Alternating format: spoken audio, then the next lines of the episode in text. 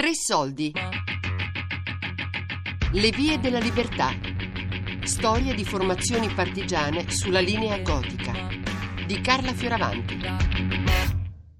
La Moreno Costa ha preso parte alla lotta di liberazione in Versilia dal marzo del 44 fino alla fine di settembre sempre dello stesso anno quando appunto la Versilia fu liberata.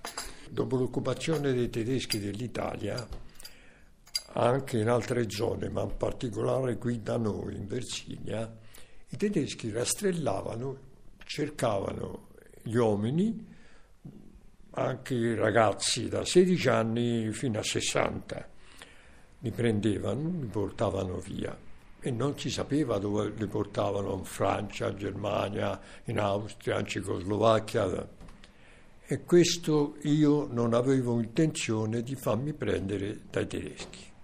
Oppure arruolarsi con la Repubblica Sociale Italiana, tantomeno. E così feci la scelta.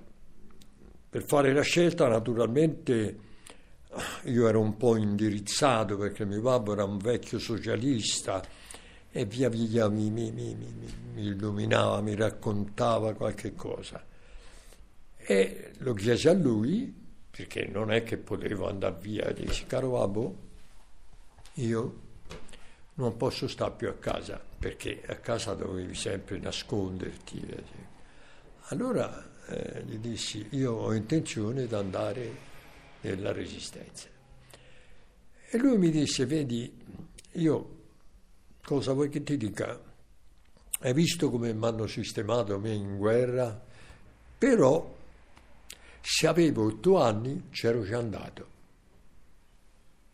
Io ho preso scala pronto per partire e infatti eh, sono andato a casa della mia, della, della mia moglie, che eravamo fidanzati e c'era altri due, eh, si decisi si decise di andare nella resistenza. L'organizzazione era in questo modo.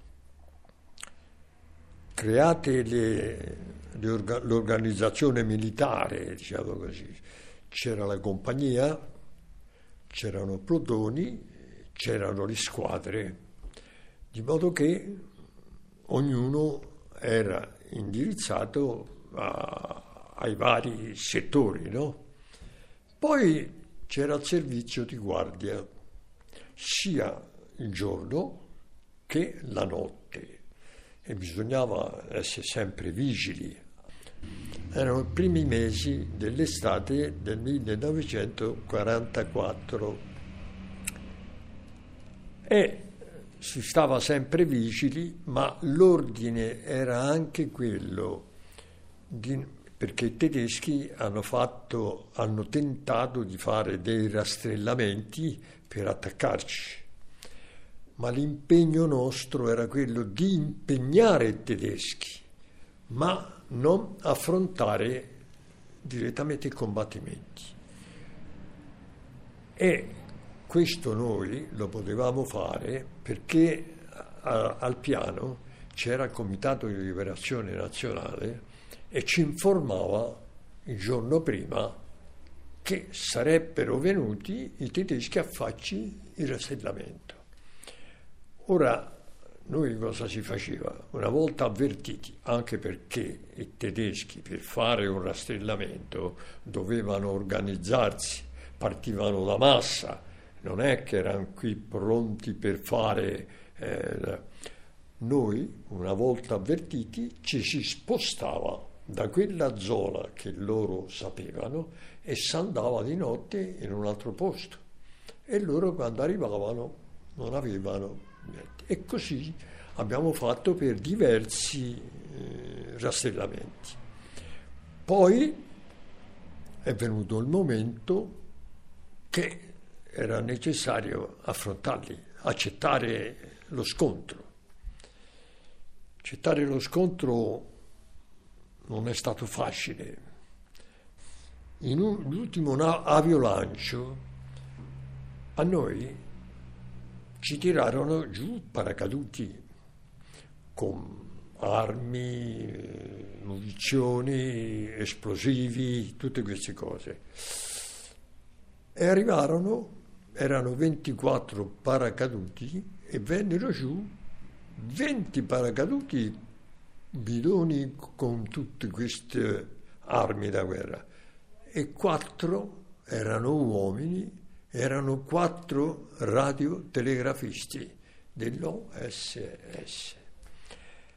Ebbene, da quel momento avevano la radio Ricci trasmittente, da quel momento loro erano in contatto con le forze alleate, tanto più che in quel momento poi erano anche arrivati a Pisa e ci davano delle indicazioni, ci davano eh, quando, cioè ci informavano per quando avrebbero potuto avanzare gli alleati e questo è durato fino a luglio del, del 1944. Il 27 luglio attaccano, ma 200-300 tedeschi, mica ne veniva due, eh, a Montornato. Montornato è sulle nostre montagne qui che è fra Sant'Anna di Stazzema e eh, Fannocchia. Ci attaccano e noi si risponde, si, sta, si accetta il combattimento. Naturalmente, accettando il combattimento, avremmo subito anche noi dei morti. Ora, quanti ne avevano tedeschi noi non si poteva sapere, perché poi se li prendevano li portavano via. Se non che il 30, 3-4 giorni dopo, ci rifanno un attacco e noi si riaffronta anche quello. Poi ce ne rifanno un altro l'8 di agosto e noi eravamo fra Farnocchia e Sarrocchino. A quel punto eravamo in difficoltà perché in 12 giorni, tre rastellamenti, noi non avevamo eh, le armi, eh, tante pallottole tante, perché c'era sta attenti anche a sparare perché eh, un caricatore non ci poteva sparare tutto, tutto il colpo. Ci informano loro, radiografisti, che gli alleati da Pisa stavano partendo e noi bisognava scendere perché era necessario, secondo anticipare di un giorno gli alleati, trovare un po' la zona abbastanza libera. E così la sera del 17, nella notte, naturalmente avendo delle guide, perché noi non è che si, si conosceva il sentiero da, da, da, dal Monte Gabberi arrivare a Camaiore. Eravamo 300 e più partigiani, anche più. Non si poteva stare tutti insieme. Furono divisi per tre formazioni ci fu anche il tentativo di fare la brigata Garibaldi, tutta una. Se non che l'organizzatore che era venuto da Firenze si ammalò e andò all'ospedale e non fu concretizzato, non fu portato in fondo questa cosa. E la, la brigata Garibaldi è stata circa un mese e poi al solito gli americani, man mano che una formazione scendeva e precedeva gli americani di un giorno, appena arrivati gli americani la smobilitavano. Mobilitati tutti a casa, hanno sempre fatto così.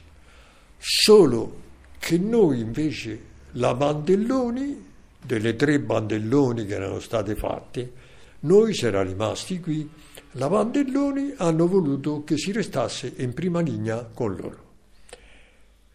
Perché? Per guidarli sulla linea gotica, conoscendo i posti, quando andavano di pattuglia c'eravamo noi in due o tre, perché se no loro andare contro le postazioni era una volata.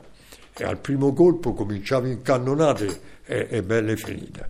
In Versilia i primi gruppi di resistenza sorsero come in tutte le parti d'Italia subito dopo l'8 settembre, però si trattava di pochi gruppi di, di persone che cominciavano un lavoro organizzativo, ricerca di armi, contatti con i patrioti di Massa, di Carrara, di Viareggio, eccetera. Poi col passare dei mesi cominciarono i primi lanci di manifestini, i primi contatti anche per fare propaganda presso i giovani richiamati alle armi affinché disertassero, finché ci, si giunse alla lotta armata.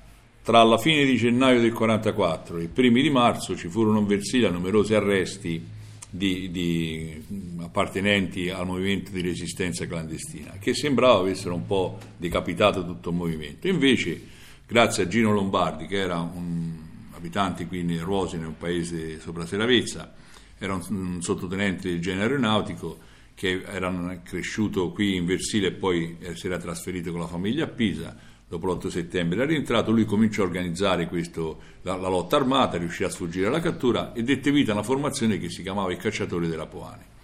Ebbe breve vita questa formazione perché dalla fine di febbraio, che si costituì sui monti di Farnocchia, che sono al di là di Sant'Anna nel comune di Stassema, durò fino alla, alla fine del, del, di aprile perché ci fu un grosso rastrellamento che scompaginò questa formazione.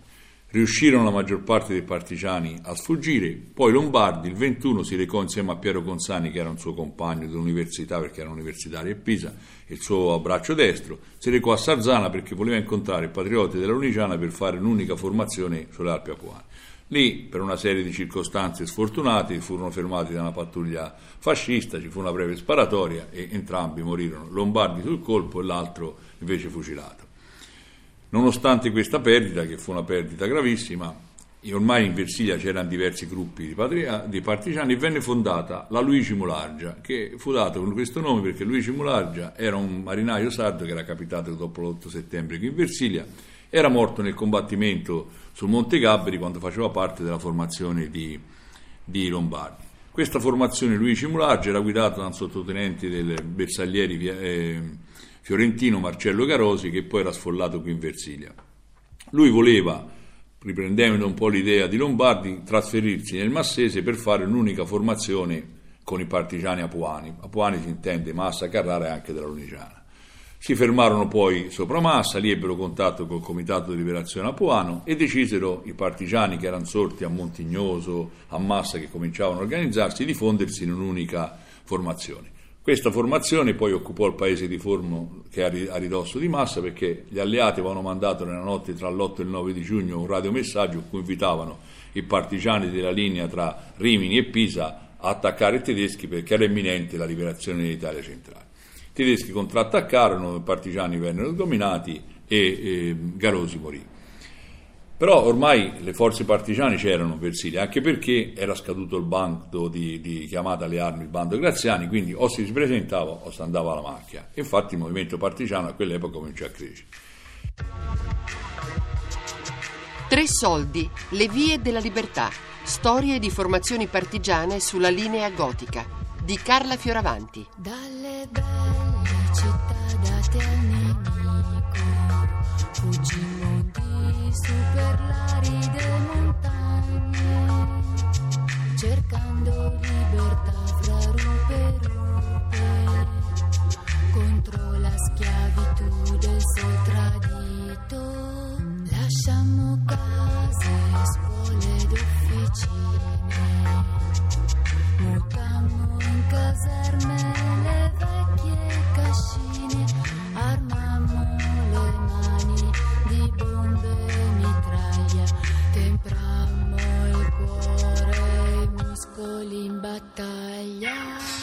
Tre Soldi è un programma di Fabiana Carobolante, Daria Corrias, Elisabetta Parisi e Ornella Bellucci. strade da nemico assediate. La